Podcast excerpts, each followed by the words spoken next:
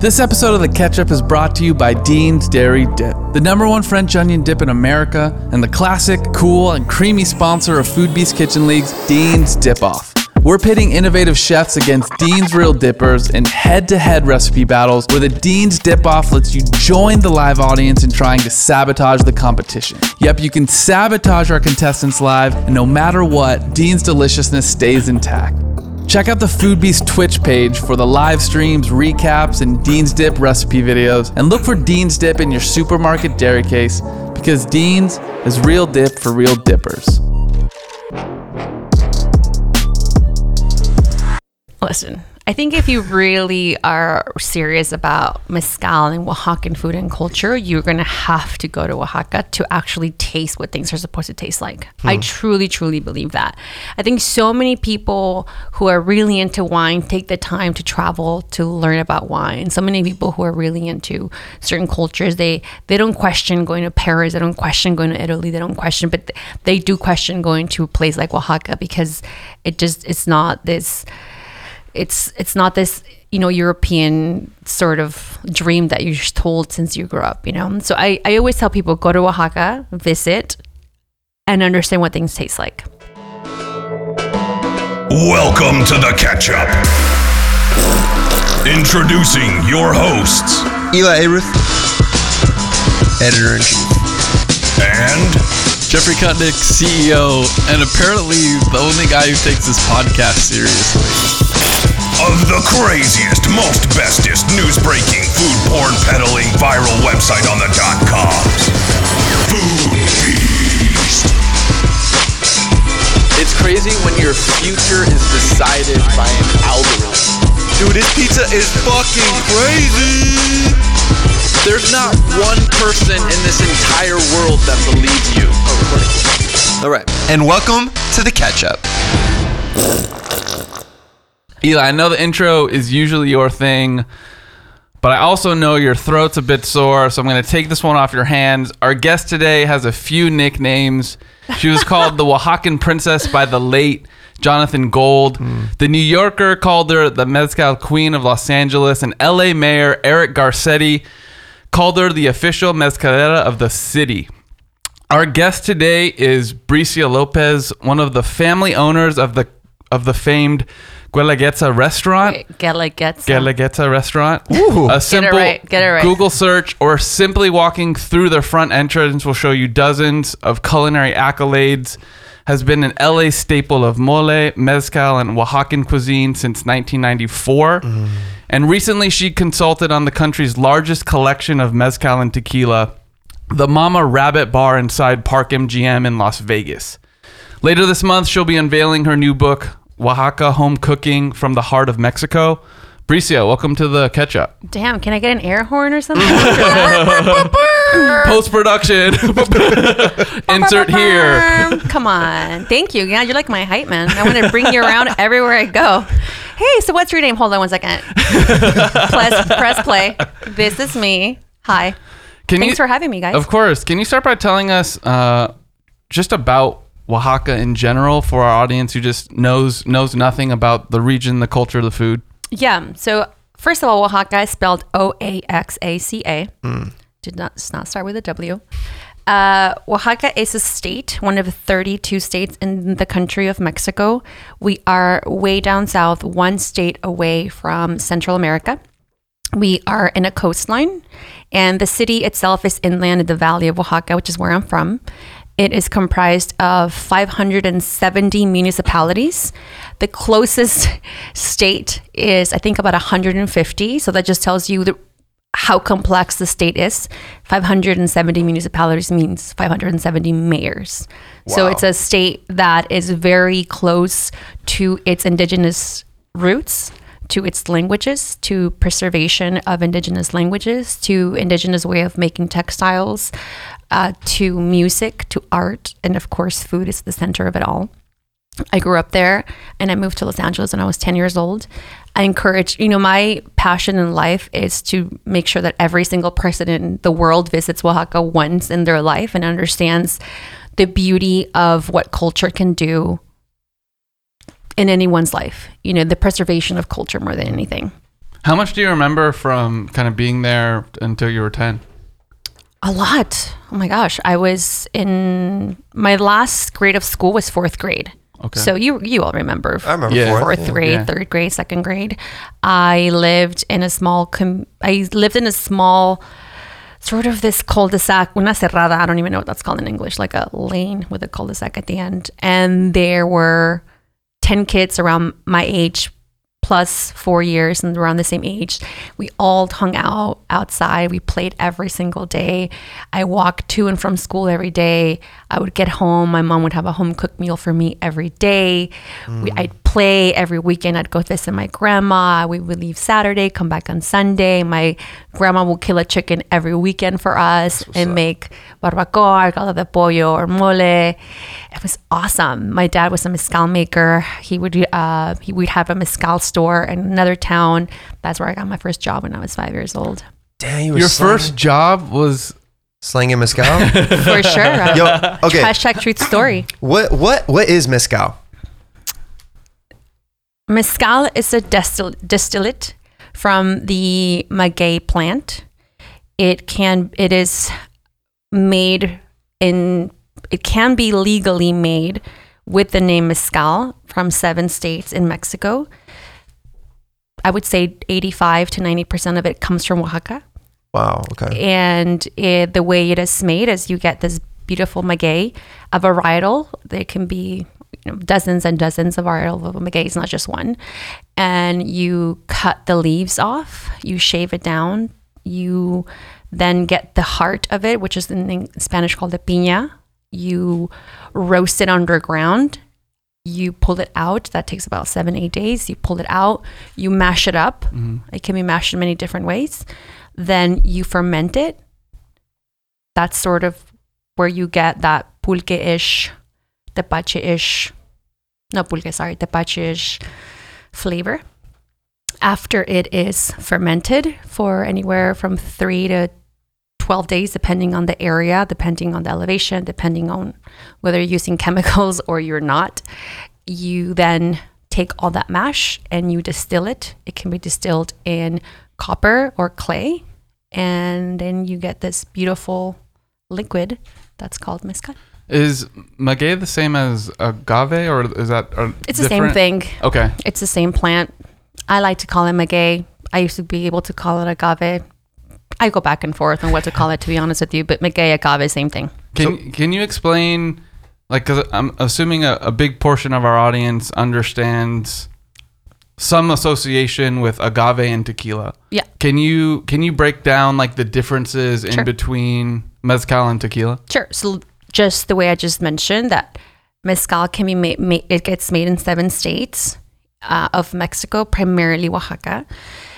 Tequila, by denomination of origin, same thing, can only be made in certain states as well, primarily from Jalisco, primarily from a town called Tequila, Jalisco. Same thing as you champagne, Burgundy, same same idea. Also, by law, tequila can only be made out of one maguey plant, and that is a Tequilana Weber blue agave maguey. You can only make tequila from that one plant, nothing else. Hmm. In Oaxaca, you can make mezcal of out of a varietal of wild magueys that are now cultivated and some grown wildly in the hills of Oaxaca. So is that why is so tequila is a type of mezcal?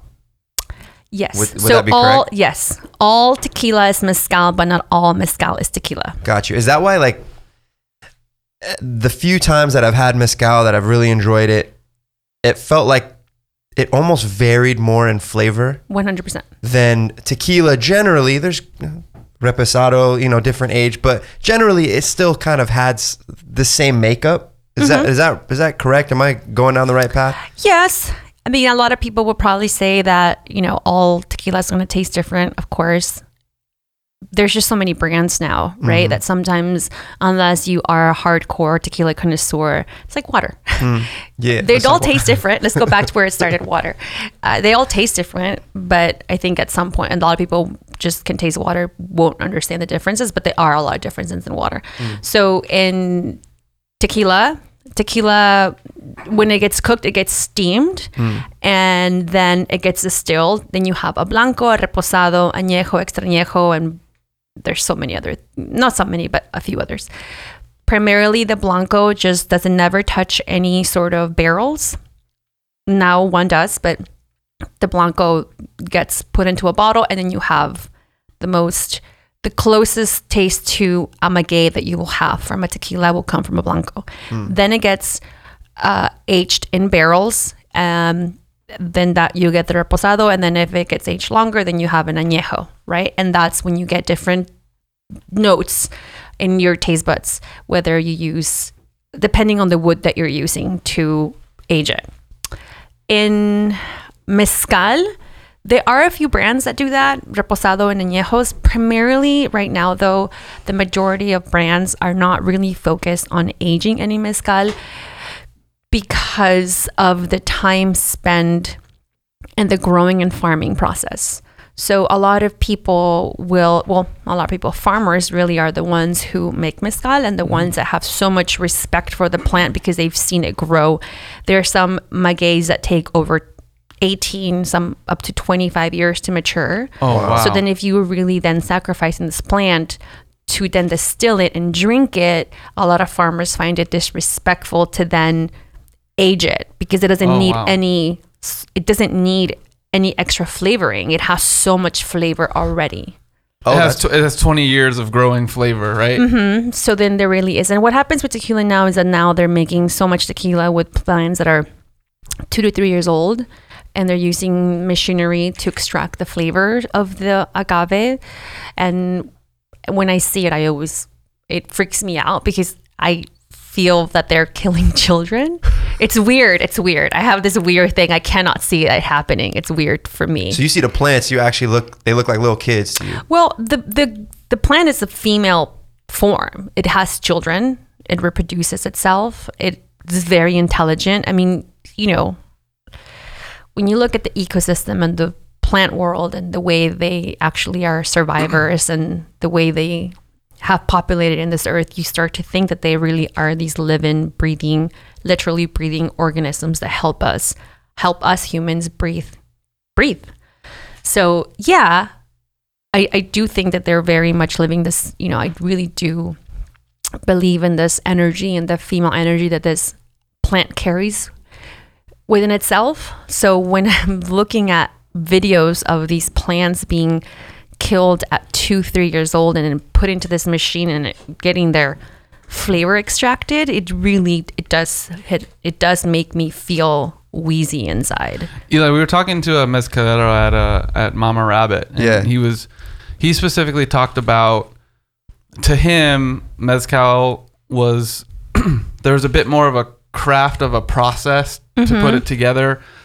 I don't know. I've never been on a. I don't know if farms exist, and I don't know if it's. Well, he described it as maybe at least in the origins as um, a mountainous agave that they would kind of search for search for plants, and then they would you know take those plants and use it for you know a smaller a batch essentially. Um, in 2019, especially with where I think mezcal in popularity is growing, what's kind of like the state of production of of maguey and agave for mezcal? Is it is it a combination of people still kind of searching for the maguey and the agave? Is it kind of getting to a point where there has to be farming because of the demand on the spirit? Like where is both, it now? Both. There are still a lot of people that go out and look for wild magueys, but there are so many people now that are doing uh, going above and beyond to preserve seeds, to preserve um, areas where they're really then not reproducing, just to maintain these plants and to maintain the ecosystem and to make sure they don't go extinct, because that was starting to be a huge, huge problem. But there are so many people, and there's so many people in Oaxaca that just love their land so much that would never allow this to happen. There, I know. I mean, of course, there are a lot of sustainability issues that go with mezcal, for example, burning on the wood of the wood that you need in order to smoke the plant. But that is one I always say that it really is a consumer's job to to pay f- to pay for for for the end result, right? It really is up to us who drink it that we cannot complain that mezcal is too expensive. And when you see a mezcal that isn't expensive, you should question hmm. the way it's made. And maybe they're not using wood because they they just they just can't they don't want to take on that extra spends, but then it's not done the traditional way, which is fine. But the people that are doing it the traditional way, the way that it's been over generation generations, that you are going to have to pay a premium for that because there's so much labor and so many and so much more that goes into it. So mezcal generally right now is more expensive than a tequila. One hundred percent, yes, as it should be. Yeah. you in the beginning of the pod you kind of talked about um, living in oaxaca and um, just it sounded like a very picturesque place right Uh, Oh, it's beautiful. and with your grandfather like killing a chicken and for the week Grandma. and gran- grandma sorry um, I, I'm, I'm sure i'm going to get corrected 40 more times this pod um, but why did so why did your why did your family decide to leave and what brought you to the us Oh, every, the same reason why everyone decides to leave and migrate because you don't have money to eat or you don't have money to sustain a future for your children. So in the from the mid 90s to the early 2000s there was a lot of migration from Oaxaca to the US. During that time in Mexico was a time of desperation from the country. The new president had just taken it taken over. The president before him had just really run the country down to nothing. They had taken three zeros away from the peso. So one day you had a thousand pesos, and the next day you had one. wow It was the country. They had just this time they had in 1994 they killed this presidential candidate Colosio that was gonna that was really going to be the hope for the country that everybody was really rile you know just really hopeful for. And then they killed him the guy who's gonna make the change and it just destroyed the essence and hope for a lot of for, for the country. It was I remember that time. And the people that were most affected were the farmers because if they were already if they were already barely meeting you know making ends meet they were destroyed. Most of the farmers live in oaxaca. Most of the people who migrated from small towns were from oaxaca because it just there was no jobs there was no way of sustaining. And yeah they were eating amazingly. They were eating organic corn and chickens but where there's that's that sounds beautiful and it was but then how are you gonna provide for your children. Build the family. Yeah. How, how's, how is your how, how are you going to survive? So that is why there was a huge migration from a, a lot of small communities in oaxaca to the us primarily farmer workers. Uh, or actually just it wasn't just them. It was a lot of people. My dad was a mezcal maker. Back then mezcal wasn't cool and nobody was buying it. Uh, everybody was you know the tequila that's when tequila Wave. was really yeah the wave was happening a lot of tequileros would go to oaxaca and buy agave for nothing from the farmers taking it to tequila and making tequila which destroyed a lot of the agave in, in oaxaca and slowed down the mezcal process so a lot of things were happening during this time. My dad moved to the U.S. Uh, and tried to f- just to figure out what he was going to do for his family, and he started selling Oaxacan products door to door to a lot of people that were from Oaxaca who were living uh, living in in L.A. and here too in Santa Ana, and after being here for five months, he started selling food on the street, started being a food vendor, and then saw a little place that was for lease. He had saved money, opened a little restaurant, and four months later moved us, supposedly for a year. But everybody comes for a year. Every immigrant that comes to America has a plan to come for a year or two max. Mm-hmm. But then you get caught up in Yeah. this hamster wheel of working, working, working, and you have to provide for your four children. My dad have four children living in Los Angeles, going to school, buying things, buying food, reinvesting in his reinvesting in his business. And just that dream of going back to Mexico just kept getting farther and farther and farther away. And that's what happens to a lot of people. But a lot of people do come and see America as just a way, a place where they can save and then go back but a lot of people go back without a plan so they have to come back again and then they get caught up again So you were was that fourth grade when your dad came over? Uh, yeah, I was in fourth grade. Through my fourth grade in school, my dad wasn't living with us. He was living in LA, and I was living at home with my uncle and my mom. Where do you think your dad is like doing? Like, is that something? I know fourth grade, we're cognizant, we understand what's going on in our Mm-hmm. fourth grade, but when your dad just leaves, you know, you, you know now it was for a better thing, but like, what's going Yeah. on in your head in a, as a fourth grader? Well, uh, we all knew that my dad was going to move to America.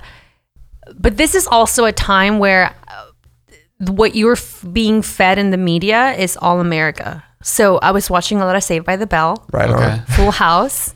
And I'm thinking, oh my God, my dad's going to meet Zach Morris and then he's going to introduce me and then I'm going to marry him. right. And then Full House, Uncle Jesse. Yeah. And, um, and then I had an uncle and I was like, oh, it's like living with Uncle Jesse. So again, in my mind, it was just, it was just this way of, maybe one day I'll live in America. And my sister and I would play pretend we were sisters. It was weird. And we'd speak English and we lived in LA. That was our make believe playing time that we had. And we just really, you were fed this idea that that's where you go. And since early age, I, I've always wanted to live in America, but that's because of what was fed to me in media, Yeah. you know? How did how did Los Angeles and the U.S. live up to those expectations when you? When I'd you never here? met Zach Morris. Not But yet. in the opening of Mama Rabbit, Mario Lopez was there, so I fulfilled my childhood fantasy. Full circle. Yo, low key, that's better though. Mario Lopez doing way more than Zach. Full circle AC Slater and I took a picture together, and my dream was complete. um, but you know, it was it was different. I mean, it, it was just so different. And again, I told you the way I grew up in Oaxaca. Sorry, um, but in LA, I could not play outside. I could not. I we were stuck in the room. We lived in a one bedroom and a spare bedroom on my aunt's two bedroom apartment. The six of us. Wow. We could not do anything but go to the restaurant and come back. We couldn't even walk down the street because there were cholos, and my dad's biggest fear that we were going to become cholas. That was my dad's biggest fear for everything and we weren't allowed to look at anybody that didn't look like us because they could hit us and kill us. Like it, it was just stilled fear. But that's a very that's a very Mexican way of parenting. It's just instilling fear into you, so where you don't want to do anything, you know. so we were just go to school, go to the restaurant, come back, school, restaurant, come back, and that was just my life and work. Uh, that was just the way then after fifth grade that's until until now work. Um but yeah that it was very very very different. When you started working at the restaurant, what was what was the menu like then? the same as today. Same, same same because the menu is expansive. it's exp- I, yes i mean we probably added a few more but, uh, I actually have a copy of the original menu. It was in Josh Kun, who is a professor, wrote a book uh, called To Live and Dine in LA, and he comprised a lot of old menus from restaurants in Los Angeles, and we have a copy of our original menu in that book. And but it was still pretty pretty expensive. Oaxacan food is expensive. I, I just wrote this book. It has 120 recipes, I believe. I think it got cut down to 110, but I could write five more of those books and still not be done with Oaxacan cuisine. Could we talk about how to spot Oaxacan cuisine? Because Oh, there's so many great regions yes, in but Mexico. But how do you? Is that a fair question? Like, as I'm walking around as just a dude who generally loves Mexican food, but I want to Mm-hmm. understand what Oaxacan food is. I've never been to Oaxaca. I know I can spot a cheese, but like, what? What's like some some elements of Oaxacan food that you're like, ah, I'm in the right place. This is what they have here. Listen, I think if you really are serious about mezcal and Oaxacan food and culture, you're going to have to go to Oaxaca to actually taste what things are supposed to taste like. I hmm. truly, truly believe that. I think so many people who are really into wine take the time to travel to learn about wine. So many people who are really into certain cultures, they they don't question going to Paris, they don't question going to Italy, they don't question, but th- they do question going to a place like Oaxaca because it just it's not this it's it's not this you know European sort of dream that you're told since you grew up, you know. So I, I always tell people go to Oaxaca, visit, and understand what things taste like. Obviously, you know that's way to the right, but if you're here in LA, You can't travel. How to spot a Oaxacan restaurant? You know, right now I feel that the word Oaxaca is just being thrown up left and right. Oh, really? Like I have gone to menus and it says Oaxacan something, and I just read this. I just read this. And I'm like, I don't understand what's Oaxacan about this. It's just because you are using one chile, you're calling it Oaxacan. I'm so confused right now. Um, but I think number one, you know, walk in and see who's eating there, see who's in the kitchen, see who, uh, who, who's running the place. Um, ask questions you know, number one, if ask if their tlayudas and the tortillas actually come from Oaxaca. The tlayudas are a great way of understanding. Tlayudas are these tortillas that are made in Oaxaca and then are shipped here. A lot of restaurants do the same thing. Um, the mole, you know, how is it prepared? What kind of spices go in there? Are the spices being brought from Oaxaca? You know, it it's not just you can't buy things locally. You have to bring those things from there because that's where the flavor lies.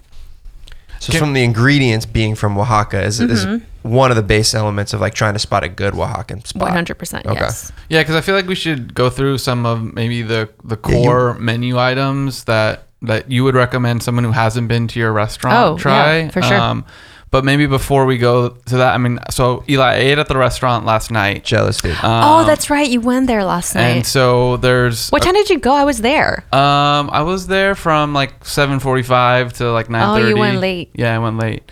Um, so Did you here, have a good time? here are the things that I ordered. Wait, did you have a good time? I had a great time. Did you Um, dance? I didn't dance, but I ate for two and a half hours, so I feel pretty good about that. People dance at the spot? Yeah, there was live music at the spot. We were in we were in the room like past the bar, so we were Oh, got like it. kind of in the like dining room, not next to a lot of live music, but the live music was jumping too. Um, so we ordered uh, the quesillo fundido, the Solid.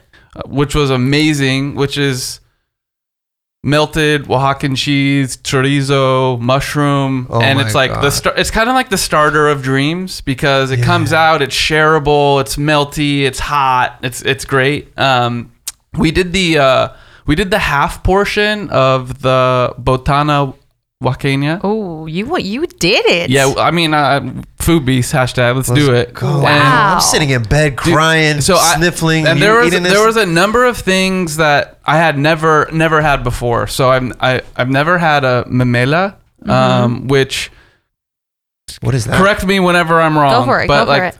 Toasted masa cake, kind of topped with various things. We had the chorizo, which it looked it looked different because it's like a like almost like hand rolled sausage that It is. like you you can see like the different I don't know how to describe it. It's like but it looks like a rope with knots in it. Oh, bro. Like so instead of like one long sausage, it's like these like bite size, like packed full of flavor. I've never had tasajo before, um, which is a dried beef, but not do- doesn't go not jerky like- level because it's still flavorful and and mo- moist, but it's still Super thin. super thin. Car- and carnitas. All this comes out on this sizzling, hot, like hot plate, cast iron. That like the the uh, our server had to, like we had to move stuff. We had to like square our shoulders a different way just so he could like put this Hell thing yeah. down on the table. Hell yeah. So Did you try the chile relleno that was in there? yeah, everything I, everything that was in there, I my fork was all over that. Um, and so uh, that was something that I actually thought we should shoot because I think it would it just do really well. And that was a half portion? so that was a half portion, and so I went with I went with five other people because Oh, our, that's our, ma- perfect. yeah our, man, our managing editor Reach had never been. I brought Izzy uh, on the pod and some friends in LA, and we just like let's try to order as much as we can. We did the festival uh, de Moles? moles, and can you can you describe the moles that come out because they're they're so different and distinct, and I'm I'm gonna do a crappy job at You should do it, describing no. them. No, no, can you But do it? they're And slow. This is my favorite part of the podcast where we actually talk about food. yeah, what is the Festival of Moles? well, there's Well, continue your order. I want to say, and then we can go back. Yeah. Uh, so fest, uh, Festival de Moles. Um, you said this already, but rem- remind me of uh, the layudas. La ayudas. Layudas. Ah, frick, I can't, It's that- fine. That's hard, but One day. it seems like it's like the complete origin of for the American palate what you think of like a Mexican pizza, but different. So fried corn tortilla. It's not fried. Or not fried? Is it? How, how's it prepared? Because it's Dang. crispy. It's, It's, it's so crispy. crispy. So it's made in Oaxaca and it's made in a specific way where by the time you get it here, it's a crispy tostada. It's not it's not baked because it's not it doesn't get inside any sort of vessel, like oven. It just gets cooked on top of a comal. But the way that the technique, they put these sort of clamps on top of it, so it doesn't get fully cooked on the comal, but semi, so it gets toasted.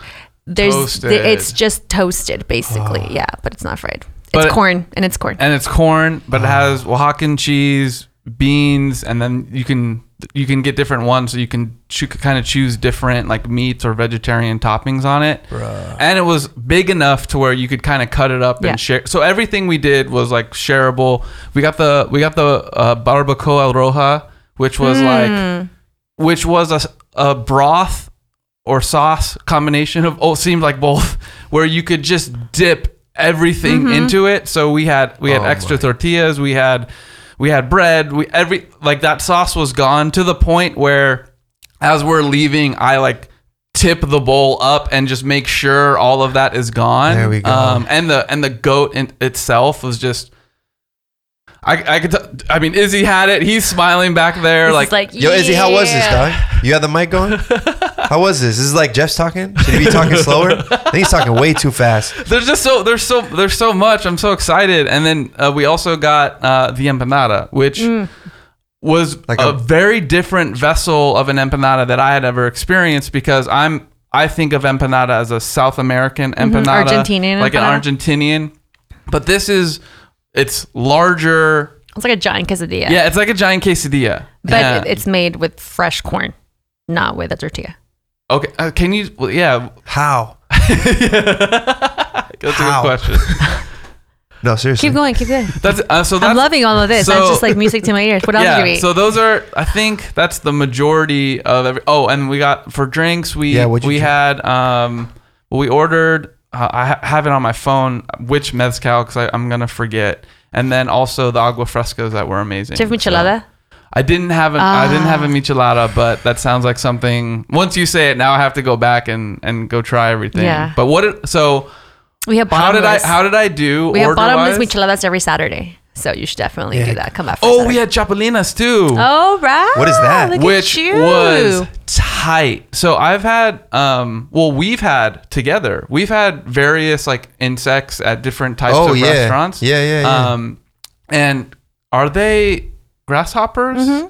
So if you weren't looking at them, if you're at a movie and they, you just had a bag full of chapelinas, the way they season and spice them, right? So there's this feels like heavy citrus. There's like there's a there's a spice note that's like addicting. So if like it was It's like crispy crickets. and it's very crispy. Are they fried or toasted? How they how You Toasted. toasted. Okay. and it's crispy to the point. Sauteed, I guess. So, yeah. Yeah, it's crispy to the point though where you can just pop them in, like and keep going, and they're and they're super addictive. And so most of the people at the table had never had anything like that. Um, and you know, there's somewhat of an intimidation factor if you're not used if you're just not used to it. Mm-hmm. But from the flavor perspective, is like super. Like I compared it to pop like popcorn. When you put hot sauce in popcorn, you might squeeze some lime on it, and you're just like rolling through that it's a very again not the same but it was like a similar feeling where i could just roll like if were it, you popping them like popcorn, or were you lathering it like on a tortilla with some well we were in a group salsa we were in a group What's- setting so it's not like i was like grabbing stuff with my hands but It's i never stopped you before. i mean that's true but like you know i was i was putting it on our plate and eating it with a fork and uh, so that was slowing down my process but i When was you were like, eating chapulines with a fork, I would have loved to see that. yeah, I definitely, so I funny. definitely So was. what's the move? Like, What's what, the what move? should I uh, what's just be move? eating with hands? Well, number one, when I, number one, you did amazing. So yes. let's do a clap. I don't know where you did your research, but you ordered great. Okay, great. Uh, I think I would have probably skipped empanada Okay. and probably gone with some like a cactus salad just because you were doing so much corn and so much Yeah. meat. Yeah. But other than that, I mean, it's awesome. And my server should have told you that. So I'm going to get his name and then talk to him about that later. But uh, I think it was great. Um, when you come to my restaurant, I always tell people the best way to experience my restaurants with a group of people. We, it's very easy for us to sit a table of 10, 15. It's incredible how many tables and parties of 13, 15, 18 people just walk in, no reservation. And that's always been since I remember. And when I would work there as a young girl, that was just a normal thing. Hi, we're here. There's only 25 of us, and we just have to figure it out. now, today, today, me when I my family comes from Mex, my parents come from Mexico. My sister, my brother and his wife, my sister and her boyfriend, me and my son and my husband, my sister, her husband, her three kids go. You know, we're that table. Yeah. It's so hard for us to go eat somewhere.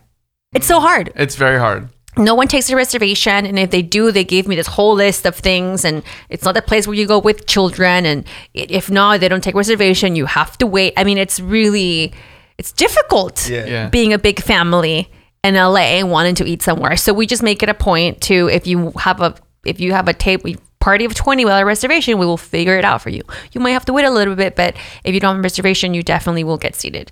Um, There were 40 people in like their kind of waiting area when when we came in. Like we were a group of six. There was another group of 10 plus. There was another group of like 10 to 15. All just and we all got seated within 10 or 15 minutes. Also because they have like Yelp wait list, which is amazing. Oh yeah, so you Just guys like- do take do you take reservations? Yes. Yeah, we do take reservations. We Okay. st- we didn't. We stopped taking reservations for a little bit, and then we got a really bad backlash. So now we're taking reservations again. Uh, we take reservations again, and uh, but we also take walk-ins all the time. So. And number two is I, f- I wish we just stop serving. I wish I could just not give people forks and knives and spoons, of course, because you need to, like the broth. Yeah. But I wish we would just get rid of that. That's probably never going to happen.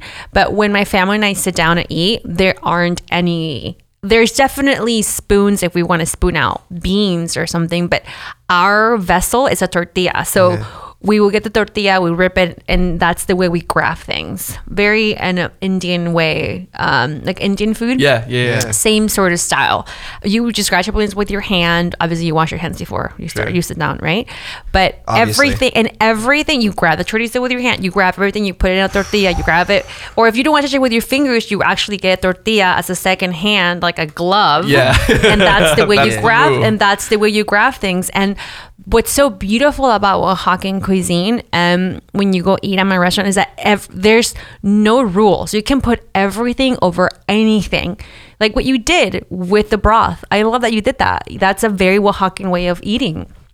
It's very, it's everything is So intuitive everything is so everything is intuitive even mezcal making everything i just went to oaxaca with a few chef friends and they were just so blown away at the at how intuitive people are in oaxaca and how much flavor it's in something as simple as a memela.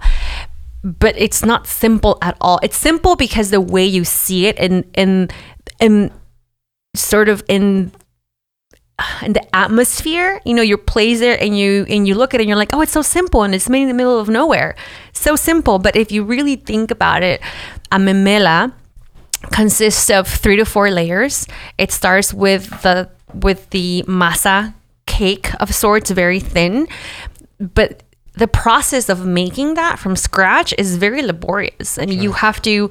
We make our own masa every single day, so you have to next nixtamalize the corn, and you have to grind it. And you have to make the masa, right? What was the That's word you used for nixtamalized? Oh yeah, what is that? So nixtamalization is the process of when you cook the corn with a little bit of uh, lime, um, cal, lime, lime, like the powder, and not like lime juice. Oh, gotcha, gotcha. Uh, lime, lime is cal, cal, cal. yeah, Spanish. L Y M E, right? Yeah, L I M E. And then you cook it in a very slow process, and then that then gets ground up, and that's when you become that's when it becomes masa. But nixtamalization process you can do with we do with calabaza as well. and for another dish. Mixtamalization? Nixtamalization. Yo, that's how you lose a spelling bee, dog. that's how you lose that word comes N up. I Can you use it in a sense? X. I nixtamalized my fucked. Corn last night. So that's in the sentence. So then, so that that's a very laborious. That takes you know that it's a half a day process. Then what goes on top of it is this paste called asiento. Asiento is mm-hmm. not lard. Everyone thinks it's lard. It's not lard. It's almost it's almost like a pork rind paste, which is sort of that fatty um, flavor that you get from the memelas. But to make a asiento, there's a guy who is in front of this big pot, almost like making carnitas, and he's just steering it for five hours straight. And then it has to sit. up. And, no, You guys. This, Yep. Wow. And then you, and then it has to sit. And it ha- this is paying, you know, above minimum wage, you guys. uh, this is a very great working conditions with a break in between, with this 10 minute break in between. So uh, then it has to sit for some time and then and then you make the asiento. Okay. So that's another what eight hours of work. Yeah. We're in Los Angeles. Let's remind everybody what wages are here. And then on top of that, the third layer is a bean paste that we make also from scratch. We use a, a very peculiar herb. It's called the avocado leaf herb that we actually import from Oaxaca that gets taken all the way from Oaxaca, gets dried, and then it gets to LA by plane through customs in a very legal way. also expensive, but worth it. So then we grind that up. We make a, um, a bean paste. You put it on top. So that's layer number three. And then you put cheese. Right, and that cheese we get locally, so that's a memela. But when you see it, and when you see it in context in Oaxaca and the fields, you you just think to yourself, "That's so simple and it's so good." And in my mind, I'm thinking, "Man, just nothing simple about that shit." there is zero simplicity. I'd like to see you try to do a mela from scratch by yourself, and let's see when you're done. Did you always care this much about food? Like when you were growing up and you were working in the restaurant, like was it a chore to you? At what point is it no longer a chore and are you like in tune with, yo, this is some real stuff. We're we're doing some cool things here. Yeah, so when you grow up in Oaxaca, you just take everything for granted. It just makes sense. You're just Sure. you're living in it. You know, mm-hmm. you are just every single day. Like I tell you, my my mom. You know, we you eat memelitas on the street. You, you know, but when you're in Oaxaca, you can get masa from somewhere. You can get the best asiento from someone else. It's just it's community driven, right? So you just grew up in it. And I grew up um, in the late 80s, early 90s. This is a time where you know, indigenous women were not gracing the cover of Vogue magazine. I'll tell you that much, right? The only representation I saw of myself on screen was she was made and she had long braids and spoke with a weird accent on purpose.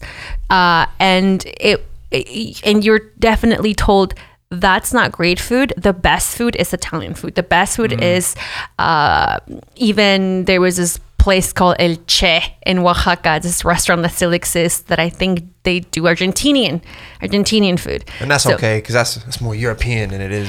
Well, Argentinians are not really Latinos, right? They say that they're European. That's what I've heard, I've met Yeah, some, yeah, right? you. Some say they are, some say they aren't. So, uh, so that that you know, they're you're kind of like fed that no, you shouldn't be eating this. You should be eating this, and that's not good food. This is good food. So you grow up with this idea. Then you move. Then I moved to LA.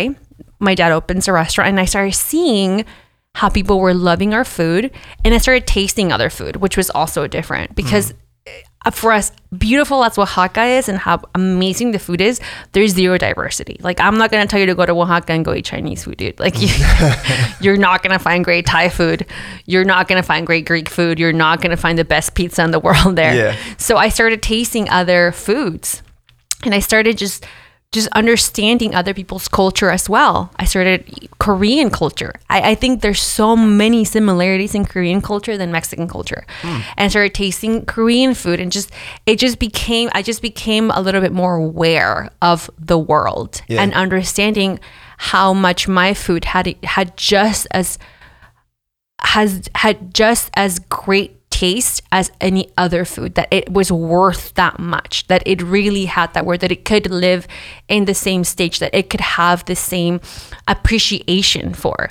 Was it inevitable that you would end up in food, or were you like, I want to be a doctor, or I want to be? well i never wanted to be i never wanted to be a doctor. I think growing up in la everyone always wants to be an actress at some point. Uh. i mean maybe i'm wrong. I mean of course i definitely have a headshot somewhere.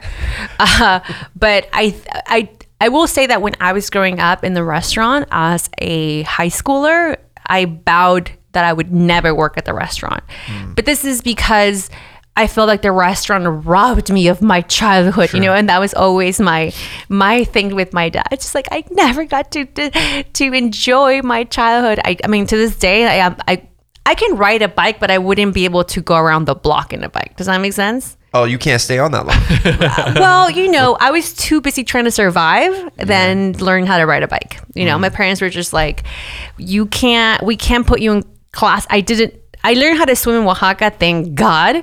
We went to swimming class, but other than that, I mean, zero athletic capability in this body. But I can probably bust 10 plates in my each hand without a problem. So I it, it was just all work, work, work. So during that time, because every single weekend we would go to the restaurant. I couldn't even get sick. If I got sick, my dad would be like, "You're just lazy. Get up. Let's go to the restaurant, and then you'll feel better." So I'm just like there in the restaurant, just like shaking, like taking people's names uh, on the wait list, and and that's the way I grew up. So I really hated the restaurant. So I think that's when I said no. But I think as I got older, I started coming to myself. You know, as women, I think every woman, no matter the color, no matter the race, you go through an area where you don't hate, your, you don't like the way you look in the mirror. Just, it's just women. That's why we're so crazy. Um, but then once you come into yourself, once you come into your, you know, once you start reading a lot of Tony Robbins and listening to Oprah, God. you know, and start and, and start and start looking at motivation Mondays every Monday, you know, you start to really understand what is your purpose and what is your life and where am I going to be and what what is the legacy for my family? What what am I doing in this world? And you know, and I think it's really when that when I really came to that time when I realized, okay, cool. You know, born again Christian, the whole thing. I then I just sort of be, then I just thought, okay, this is this is this is my call, This is my life. This is what I'm supposed to be doing. I am supposed to be here. Did you ever have any separation? Like, was there a period of time where you put the restaurant at arm's length? Or has the restaurant just been an active part of your life since you were 10 years No, old? No, never, never. My my older sister, she she fled. She went to Mexico and she lived there for three, four years. She did her college there. My brother also fled. He went up north. I never left. I was always next to my parents. I was always with my dad, always with my mom. I always worked at the restaurant. Other things that I wanted to do, I wanted to be a newscaster. Hmm. I don't know why. I I always wanted to be in radio, and now I have my podcast. So hey, I, am still doing. I'm still living my dream. Uh, I what else did I want to do? I want to be a teacher, but I think that's just because I like to tell people what to do. So I, I'm still doing that. What's your podcast about? just don't worry about it. so I just so then I so then I I think I just like to do that. So and I'm still doing it. Like I'm still teaching people. I do talks all the time. I'm s- so I think I just I found my my love for what I love. I found a way to do all those things that I feel I'm great at within the restaurant. I mean, we we not only have the restaurant, we have other businesses out of that. You know, we run four businesses at a time. So, I then I just I love being busy. I, lo- I love talking to people, and I I'm doing what I love to do. But somehow, food and family and culture are at the center of it all. What are those? Yeah, what are those other businesses? Uh, and when did they come about? What was your hand in them? So, out of the know. restaurant, yeah. Yeah. So, out of the restaurant, uh, we have uh, a company called I Love Micheladas. Okay. I love micheladas.com. And we bottle and sell retail and uh, e-commerce our michelada mix. Nice. Uh, that you can just pour uh, three ounces into a beer and you have your the best michelada you'll ever have. So that's a business of its own. That one is spearheaded by my brother, but I'm very much involved. Then is Super Mamas. Super Mamas is a podcast made for women, uh, by women for women, and uh, that's where uh, my mom, my mom, my sister, and I talk about just our mom stories, our women's stories. We have a lot of great friends that come through the podcast, and we have interviews about just life and inspirational inspirational mondays and, and how to become and how to become better version of ourselves every single day and then we have and then you know we have um, the restaurant and now I am partnering with Park MGM to create Mama Rabbit. How did the well? I don't. I, we definitely want to get into the Park And the MGM book. stuff and the book. And then what else do I do, Jen? Can you But- remind me? I'm blanking out here. But before before we go into I those feel like things, I do more things. can you do a lot of things. Can we talk about the your role within evangelizing mezcal and because it's it's now a thing, right? Um, in the way that like Breaking Bad celebrities are putting their faces on a mezcal brand specifically, and so, but where where was it ten years ago? Where was it fifteen years ago? And kind of we've read certain things about like your role within Los Angeles in in in spreading the the great word about mezcal. Mm-hmm. But can you talk to me about before mezcal was cool and and how, was it served in the restaurant and you know what made you passionate about it to to yeah what made you passionate about it Well, like I mentioned, mezcal's always been part of of my DNA. My grandpa made mezcal. My dad made mezcal. My first job was at a mezcal store that my dad had. Uh, my dad's had a brand of mezcal in Oaxaca, so it's always been part of our life. We've served at the restaurant since day one, uh, illegally in the beginning. Obviously, now that we after we had our second restaurant, um, we had a liquor license so we could sell it we carried every mezcal available in, in, in the US back then. Back then, there were only two to three brands that were doing mezcal. when's Uh, back then Back in the early 2000s. okay Yeah, two to three brands of mezcal Yeah, that's it. available in the U.S. Then that's it. That that was pretty much it. And you know, we carry them. And then in my early twenties, I started traveling to. I could travel back to Oaxaca. I couldn't go on a, when I was in my teens because I was undocumented, so I really couldn't travel. So the moment I could travel, I went to Oaxaca and I just started understanding what was happening in Oaxaca with mezcal and how it was changing in Oaxaca. And I went to this festival, and I, they invited me to a to a to a, a comida. It's called in Oaxaca, where is this, I guess, massive dinner party, uh, and they had twenty mm, mezcal makers. And when I say mezcal makers, I mean farmers who make mezcal because a lot of people forget that it is a farmer who makes mezcal. It isn't a guy in a suit. Uh, and they, they were there and they were explaining what we were drinking as if they were explaining as if as if a sommelier was there explaining what you were having if you were having a wine tasting and my mind just was blown and i just had this come to jesus moment where i thought oh my god this is the future of spirits in america.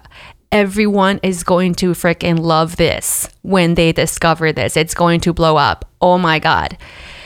But I never thought I never thought, oh my God, I'm gonna have a brand, I'm gonna up in a business, I'm gonna make a mess. I never thought that because I thought I it's not my job to get into the mezcal business. It's my job to open the mezcal world for business. So people mm-hmm. like this guy, that guy, that guy, that guy, that guy can make money. It's not about me, it's about them. So I came back to LA and I told my dad, oh my God, this shit's about to blow up. Like, everyone's gonna go into this. Like, it's gonna get crazy. I can see it. My dad was like, no, you're crazy. I've been down this road. You're, you're crazy. Whatever. I, I didn't listen to him.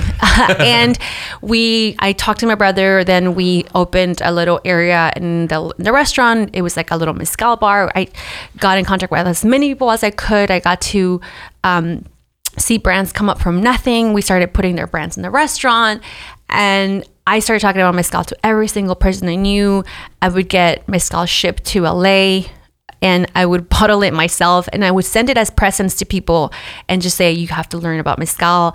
I would write little notes to people and say, um, you know, I just want you to try this. It's from Oaxaca. If you ever get it, a, a way, I mean, if you ever get a chance to, you know, buy mezcal, do it. So I just started talking Wow, about mezcal. real. That's like Yeah. real culture. Like that wasn't your brand of mezcal. No, no, it no. was just, yo, you should I just love try this, this. try this. No Yeah. one's had this before Yeah. here. and Try a lot of bartenders were just i was introducing mezcal to a lot of bartenders and they they were just loving it. The thing is when you are a true bartender like a real person who loves to create cocktails you're gonna love mezcal because it is so complex and because it's such a challenge it's it's fun. It's it's a new ingredient. It's a it's a brand new taste that you've never had before. Mm. So it becomes fun for you to create a cocktail and blow people's minds.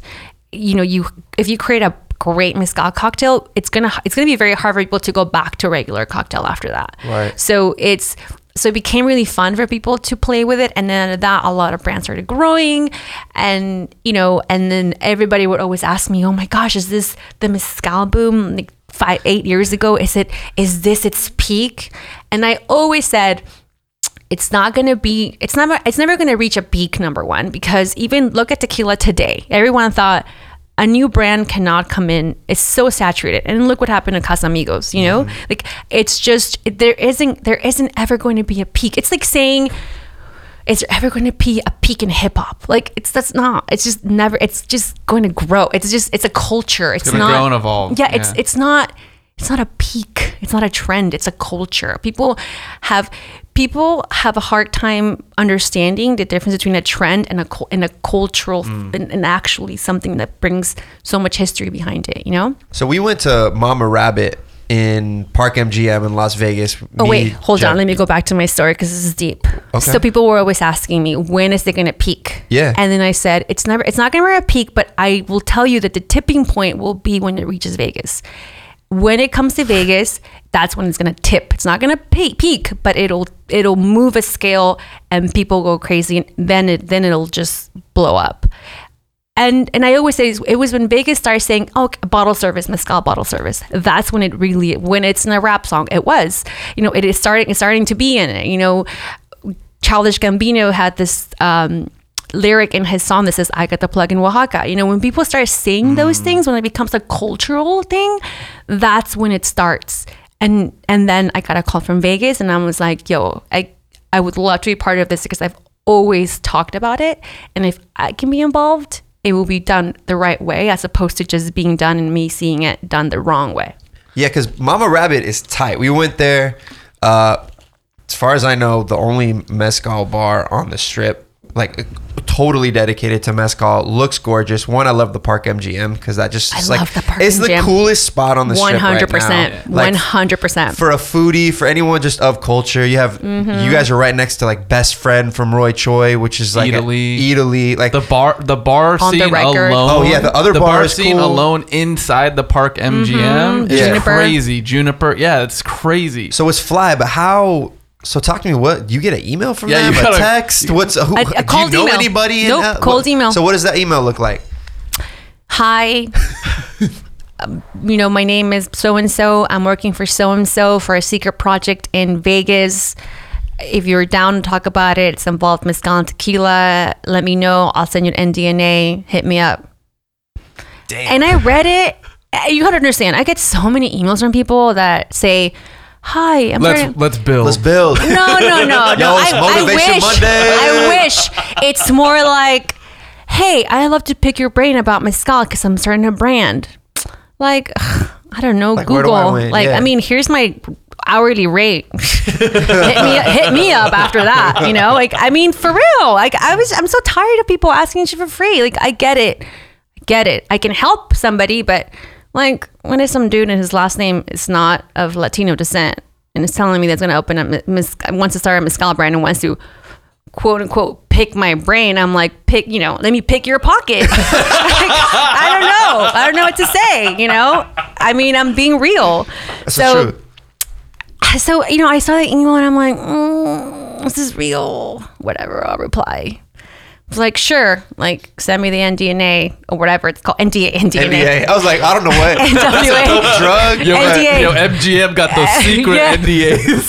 they had NWA, MDMA, bro. NDNA, I don't know, ESL. Okay, don't don't get on my case. It's just I learned English and when I was ten years old. You speak English better than I do. So you already have. I spoke it.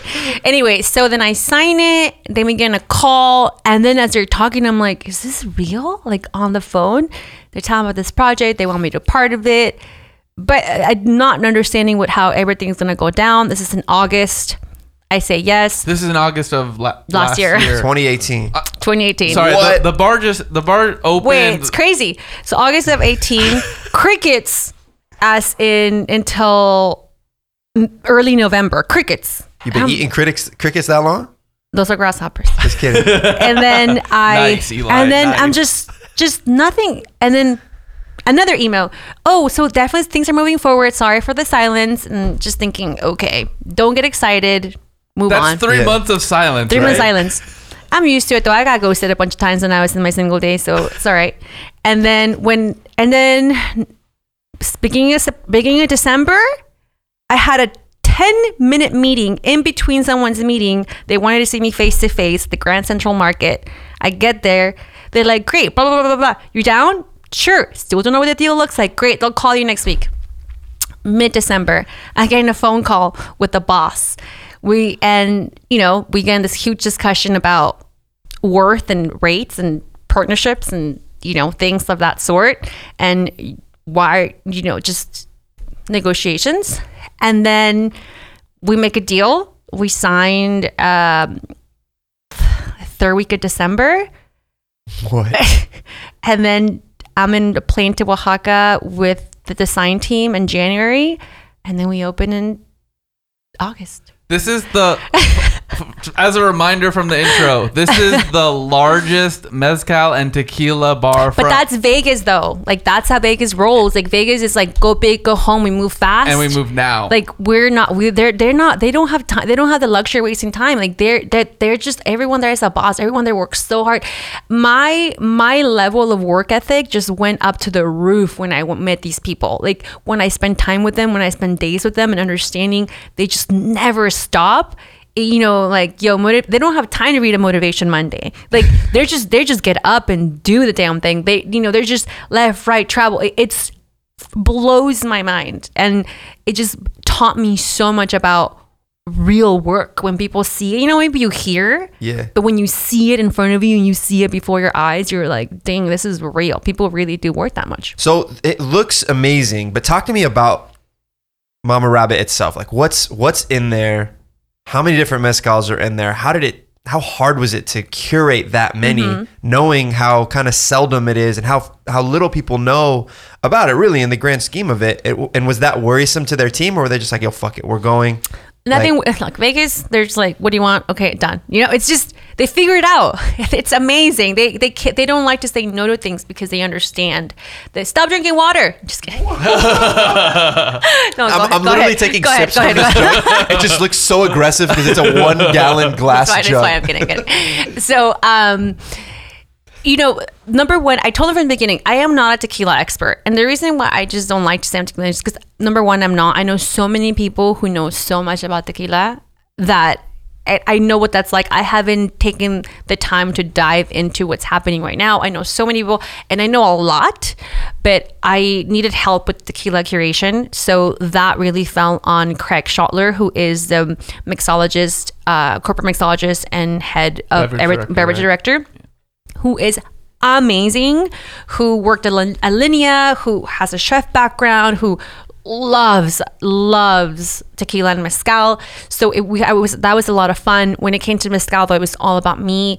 I looked at what was available in in in Nevada. Now here's the thing in the way that alcohol works in the country is that they not it's very few mezcal have a nationwide dis, nationwide distribution very few just a handful. Out of that there's very few that then you can find in certain states. So then my job was to figure out okay here are my favorite here are you know my wish list of mezcals that i want to have. I think 80% were not distributed there. So then we hooked them up with people that could have them distributed there, that they can get their bottles there. Craig and their team were super great at following up and making sure that those bottles were in the shelf, uh, and we and we would sell. So that was really fun.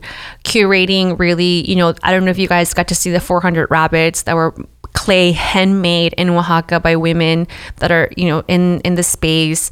We have this beautiful mantle that was hand that was hand carved in Oaxaca from um, the specialty wood that's from uh, from Oaxaca and shipped to Nevada, which all that was a nightmare, but we made it happen um, pots, clay pots that are all over the place. The copitas that have the Mama Rabbit logo inside, those are made in Oaxaca. The veladoras, those come. There's so many little little things, but it's not Mexican in your face Mexican. not you know, all. it's like vibing, which is I think what I love the most. And I was so I was so vocal about like I don't want to see a sombrero, I don't want to see a piñata. I'm tired of papel picado. Like let's just let's just make a beautiful place that just happens to house this Oaxacan essence inside. So I I love the way that they were able to do that. You know, it's it's elegant, it's beautiful, it's it's fun, and it has that Oaxacan element, but like really LA vibe to it too. That reminds me of the vibe when we talked with Roy, Chef Roy from Best Friend when he was like, mm. "I'm gonna do a project at the Park MGM," and I gave them a wish list, and the majority, if not all of that wish list, like they they came to life. And he was just he was so ecstatic because he was like, "We did artist collaborations for all the plates, and we brought in stuff like." From LA to mm-hmm. across in the entire restaurant, and he was talking with the same fervor that you're talking about, right? Like, we had a dream and we were able to fulfill it to such a high level. Yeah. Is that how you feel about the concept? Yeah, and I think that's why that's why their team is so amazing to work with. I mean, they are really they like that entire team. They are at the forefront of Vegas nightlife because Vegas is evolving and changing, and they are understanding that it's not just about a huge club with bottle servers, ser- service, and a DJ and massive, though that's still around, you know. But it's about experiences and curated places. I that's why I think like Park MGM is the best place to stay at. Like they're hands down my favorite hotel the nomad is right there but in the casino floor it's manageable it's not Yeah. this crazy huge Labyrinth. Yeah. Uh, Jesus. It's not confusing either. You, don't get lost. there's one end and then there's the other end. yes and then know? you walk and then you under and then you you have Bavette's which is is an incredible steakhouse, oh my gosh that's where i had dinner with my family uh lala noodles that's bomb Yeah, best friend best friend. unbelievable It's like walking into little LA. Yeah. And then you go over to Eataly. It's like the bet we're talking about like where can you take like 16 of your friends? Yeah. Like you go to Eataly, right? Like you just plop down, everyone can go get something they like. You crack a couple bottles of wine, everyone shares. Yeah. Park MGM's at that at that forefront. Dude, I was at Planet Hollywood the other day. The casino floor is a labyrinth. I couldn't everything is a labyrinth. Bro, I could not get back to my room. I couldn't get back to my room twice. I was sober when I landed. I was sober. I was like, "What the? F- how do you get to your room here?" They've somehow designed the the lobby. Uh, You to, stay. You stay. They designed it for you to stay. you don't see anyone leaving with a bag at, at Planet Hollywood. Like the the the lobby where you check in and everyone's taking their Ubers to leave is underground. And so you you always bypass the casino floor, so no one on the casino floor gets a whiff of anyone leaving the casino. That's crazy. It's freaking crazy. At Park MGM, it's like it's a very clear cut. The restaurants are on one end, and you see everything there, Mm-hmm. and the bars line the side. Um, but I love the way you explained how Mama Rabbit doesn't follow like there's other tequila spots on the strip Yeah. and it hits all those traits that you're talking about like the the red green the sombreros flying high and i'm just like cool maybe that is intrinsic of it but i didn't feel that at all at mama rabbit Yeah. the colors were gorgeous don't get me wrong i Beautiful think there's space. some oranges but the way that you were talking about the clays and some of that stuff from oaxaca we didn't first glance one that that wasn't brought up to us but now going back i can see how like going on multiple visits it gets deeper the, Mm-hmm. Yeah. the experience of, of visiting there um talk to me about some of the food on the menu. Do you have a hand in that or how no the was food that? was really much about uh you know where the food is evolving. I think every time you open a new space especially like that the menu is very minimal. It's only five items. Um and the menu will be evolving a little bit you know to really complement the food a little bit more. You know, I was more involved in the cocktails and the mezcal design. Food, you know, I think we're gonna we're gonna be changing a little bit. For someone that hasn't that hasn't tasted a ton of mezcal before, what what cocktail should you be ordering at Mama Rabbit, and what what mezcals would you recommend for a newbie? I always recommend people that the way I always convert people is I do a tasting of three different mezcal, uh, different types, and then a cocktail at the end. Because you've never, this is a flavor you've never had in your life. So it's going to be new. It's stronger. It, because of the roasting of the agave that happens when you make mezcal that's that you know quote unquote smoky flavor but it's not smoky. It's really a roasted. Smoky is completely different. So when you taste that roasted flavor it a lot of people just it's like woof. But i always say just take it have the second have the third and then have a cocktail and then if you go back to having mezcal by itself, you then you're gonna get it, and you then you're never gonna go back because you have to get used to the flavor 1st and then when you have a cocktail, then you can taste it with other ingredients that are familiar to you, and then your brain understands it. What's up with this worm salt that I had there? Oh, it's so good, right? Yeah. I make it at my restaurant and we send it over there. So you just like roast a bunch of worms, grind them up, because that was Mm-hmm. With it came chile on de the árbol. plate. Mhm. Yeah, it was Yes. nice. It was, It was a good really, it was really nice. Because what can you tell us about the culture of of the worm and worm salt in general? Yeah. Because yeah, I don't think I don't think most people even know what that is and No. where it came from. Well, I'm glad you talk about the worm because there's a lot of mezcal snobs out there today that I'm just so over. If you're a mezcal snob out there, like relax, homie. It's not that serious. I wrote this like poem that's probably never gonna get published, but at the end I, I finished it with like remember you went to oaxaca once like relax you know like come on there's just so many people that today they just get like, oh, really? Like, no, I wouldn't have it with the worm because I went to Oaxaca and they explained to me how, you know, that really you cannot taint the agave, and they just get so into themselves. And I'm like, do you understand that people have been drinking mezcal with the worm for generations? Like, they are. That's a that's a tradition. Like, who are you to tell someone who's been who his third generations deep into this that that's not a real thing. You know, I'm just like so over people super analyzing shit like that. Like, Yeah. there's better things in the world to worry about. So what did the what did the worm mean then, or what was So what did it the- represent? The worm. So when you actually start chopping up the agave, a lot of worms start little worms that are drinking the juice inside the, the inside the agave. There's juice, so there's worm that are feeding off the juice. Very clean, free range worms. You know, wild free range worms are you know really drinking this juice, grass fed. So they um, vegan. vegan, very vegan. Are they? I don't know. It I depends. always- it depends how hard vegan you are. yeah, I guess not because a lot of hardcore vegans don't have honey.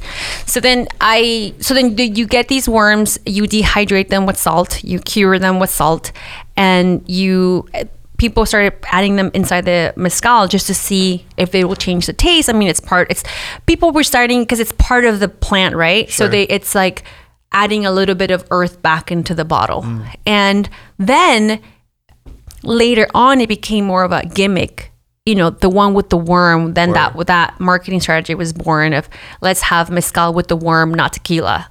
Mezcal is the one with the worm and tequila is the one without the worm. Then it just became this whole thing. Mm. Only from one region of oaxaca though the rest of the regions were not putting worms inside. That's what they got upset at the people with the worms. So mm. then but a lot of people when they were curing the worms with salt in Oaxaca, we eat chapulines, we have chicatanas, and we make salsas and sauces and spices out of them all. So then they grind them, these agave worms with chiles, with salt. They tasted it, and it was the most delicious thing in the world. And that's when the agave salt, worm salt. began. We also heard another little tidbit, and I, I want to know how true it is. It- Are some filtered through chicken breast? Yes. What's yes, up they with are. that? Uh, that was Tortuga, right? No, Pechuga. Pechuga, Pechuga, Tortuga is a turtle. turtle. yeah, that's next. maybe maybe we'll sacrifice a turtle uh, so okay the distillation process of uh, when you does anybody know how distillation works the uh, but it evaporation. it's basically condensation right? It, it's condensation and then you go and then it touches cold water on top and then it gets condensed and it becomes this liquid. So then what happens is that after the second distillation happens of agave it gets put in back into the pot. Um, you put a lot of different heirloom uh, spices and fruits um, apples prunes rice cinnamon, just a lot of different things in the juice. And then you hang a raw chicken breast on top. The chicken breast never touches any of the juice, but once it gets condensed, all that condensation touches the breast of the chicken and then it gets distilled. So it kind of has this funky, earthy, sweet flavor to it.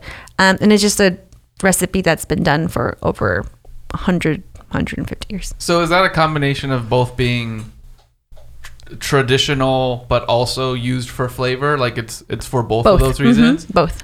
And then is the so we also heard that there's potentially are there animal sacrifices for like a goddess in that was our mezcalero so yeah, man, we're we're, we're Oh, running through me. all Okay, the okay, all okay. the rumors th- right tell now. me. I'm like, I mean, we sacrifice animals all the time. We eat them, but I mean, yeah no and I'm, I'm oh, maybe the like the legend of the Mayahuel, or is that yes what? Yeah, yeah, yeah, Oh, yeah. like not today. We're not. Oh, yeah, no, I- one is. I don't know. Maybe y'all are. That's a, I'm that's like, a ra- um, you said you said MGM goes to great lengths to preserve. yeah, to preserve culture. Let's go back to the beginning, guys. Uh, no, the name Mama Rabbit came from the goddess of Mayahuel. okay and who is and who is And Maya well is the goddess of not just agave but also fertility. And uh, there was this, it was this deity goddess that you know was said to have 400 breasts, and she had 400 rabbits that idolized her, and they were considered her children, and they would drink off of her, and you know they would get drunk and would go into the world. And this is you know she's the mother of the rabbits, like Khaleesi's the mother of the dragons. Yo, this is She's tight. the mother of the rabbits. So then we called it Mama Rabbit because mother of rabbits is really long. yeah, Mama Rabbit. and also, I didn't want to go to that Game of Thrones Yeah, situation. good call. you know? Good call. Y'all be hotter than Game of Thrones Yeah. over time. That's crazy. And uh, are you guys distilling through iguanas yet? Not yet, but Not yet. Maybe maybe in the Isthmus region. In the Isthmus, is a lot of iguanas. Maybe there's someone out there. I know Jose Andres did a collaboration with Del Maguey, a brand, and he did it with Jamon Iberico, and it was really great. If you can find one of Oh. those bottles, get it. They're probably like 500 bucks now. It's a collection item. Damn.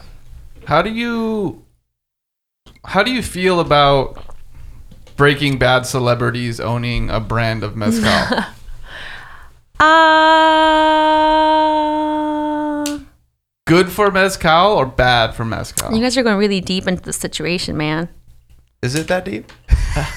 I mean, okay. Here's how I'm going to answer this. Spicy! Um, let me think about this. Okay. I think it's so sad that people that are from the town question themselves, you know? So I always feel like it's my job to inspire people and tell them, like, you can do this. Like, don't wait for a white man to come in and tell you that your shit's valuable. Like, you should learn that your shit's valuable from the beginning, you know? Mm. So I admire that of white people, the fact that they're just like, I can do this shit. Like, yeah, let's go to this town. Oh my God, how amazing. This town is so cool. Oh my God, look at all this culture. We can do this. Let's bottle it. Yay, culture. So, like, I love the fact that, like, I admire that from white people, especially white men. But, like, is that sarcastic or no You don't have to admire. No, yeah, because no, I'm no, like no. trying to read through it because it could because like no, no, no. that same I- admiration is also privilege. Like it's Well, also like they yes. inherently just Well, right. they're able to do that. Right. But that's admirable. Like, how did they get to that privilege? Like the whole I, Years of privilege. Exactly. But as, that that's that's but how do they maintain it? Like that is like, dude, how did that how does that happen? Like how do we create that within our culture? How do we create that sense of entitlement? Not entitlement, but how do we make ourselves feel so proud about who we are mm-hmm. that we, We can do anything. That we're like, fuck, we can do this. Like, I can create a mezcal brand. I don't need to leave to survive. I can create a business from nothing. I can do this. I can, I, you know, motivational Mondays every single day. You know, like, how do I do this? Yeah. that's really my feeling about. When I see it, you know, I don't get, ang- I don't get angry. I'm just like, oh, what can I? It, or maybe a little, I don't know. but I don't know what the feeling is. It's just like, because it's not just him so many so many white owned labels today but i it's more about like when I, when i talk to them in my mind i just think how, did you even think that that was okay like or or what made you or not just that but like it's more about well why aren't my people doing it Yeah. it's more of that question like why aren't we doing it like why didn't i do it It's definitely Why not. There's no easy answer to Yeah. this at all. I think like the same way that I would feel about like, oh shit, you can have hummus now because so many privileged people before were able to co-sign it being an okay thing. yeah And why couldn't my quote unquote people, Middle Easterners, do it before? Well, it took. Then you have to think the other end. Like it took someone to break down the wall here in America, and, and Yeah. over time it became okay and distilled, and now you can do it. But yeah, it's okay to not feel completely okay with it. I just I I look at it as what can I do to inspire people or to help people Mm. that look like me achieve what they're doing. You know? Yeah. It's more like that. That's the feeling I get when I when I when I see that. So you almost Are- get inspired, like, yo, all right, Yeah, I mean, I listen. I'm a very positive person. I told you, I've done years of Oprah, years of Tony Robbins. Like I, you know, Jesus is my savior. Like I am just. The, it's really hard for me to feel like anger or negative or you know get all like ah about something. That's why people get all like mescal, like oh my god, I'm like calm down. It's not that serious. Do you have your own mezcal brand? I don't. I do not. Aren't you the perfect person to help? Aren't these I? people? Oh my god, you're so right. No, but like I know that's like you said that I don't know. semi-jokingly, but aren't you? But like seriously, You know, I don't know. I don't know. I go back and forth. I think when the opportunity comes that is the right the right opportunity for me, I will 100% consider it. I will see. I also you know, there it's not as simple as let's just start a brand and Totally. do it. Mm. So, you know, I- I'm definitely opening myself up to the idea now. Before I was very closed off, I would always say no, no, no. I said no to many things. why? Why were you closed off? Uh because I just didn't really feel it inside of me. Yeah. Like when I became a mom or when I was pregnant, I took a break from the mezcal world and just started seeing what was happening and was just really not you know, people were getting too snobby about it. And I was just kind of, I just became, it came to the point where people would come to my restaurant and try to sell me a brand. And I would be just a total bitch. and I just said to myself, it's better to stay up, just take a break. Like, you know, and then, like, I would just be like, tell me about this family that you found in the middle of nowhere. Uh huh. And then, and do you speak Spanish? You know, like that. Like, I was very much like, I was a bitch. Yeah, but but from for but from from my perspective, it's like the thematics of why you're a bitch in that situation of the thematic of you talking throughout this podcast about helping people being one of the main motivators of your career, your purpose. I can't think of a better reason to do something, right? Because Yeah. I don't think I don't think Aaron Paul is going like I'm doing this to help people. I think he's seeing what George Clooney did in Tequila and Yeah. he's like, "Yo, we can we've we've got with Breaking Bad, there was like a Latino element in that show. We can we can call this whatever their fucking mezcal is called, and we can launch it, and the entire U.S. food and beverage press will talk about it because we have a platform, mm-hmm. and and and now we have something to sell.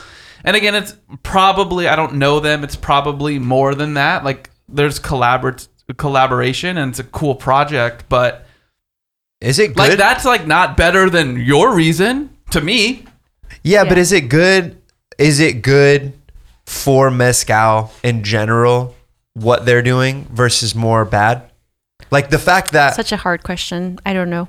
because it's like, does it take a blockbuster style mezcal, even if it's not authentic, quote unquote, to put mezcal on the So- tongue of more I- people in at the, America? at the end of the day, I'm not in the mezcal business or the food business. I am in the business of making people visit Oaxaca every single day. I'm more about Oaxaca in general. Yeah. You know, like I'm more about how do I get people to understand An experience. that going to Oaxaca is just as amazing as taking a trip down to France and the, you know, vineyards of Bordeaux champagne whatever, yeah. you know like how do i get people to understand that like i'm not thinking about mezcal 24 Mm. 7 i'm thinking about how do i change the perception of mexican food in the world like how do i get people to pay for for for mexican food. Like how do i get people The way they who- pay for French food, yeah how do i get people who are from mexico to understand that they should not sell a taco for a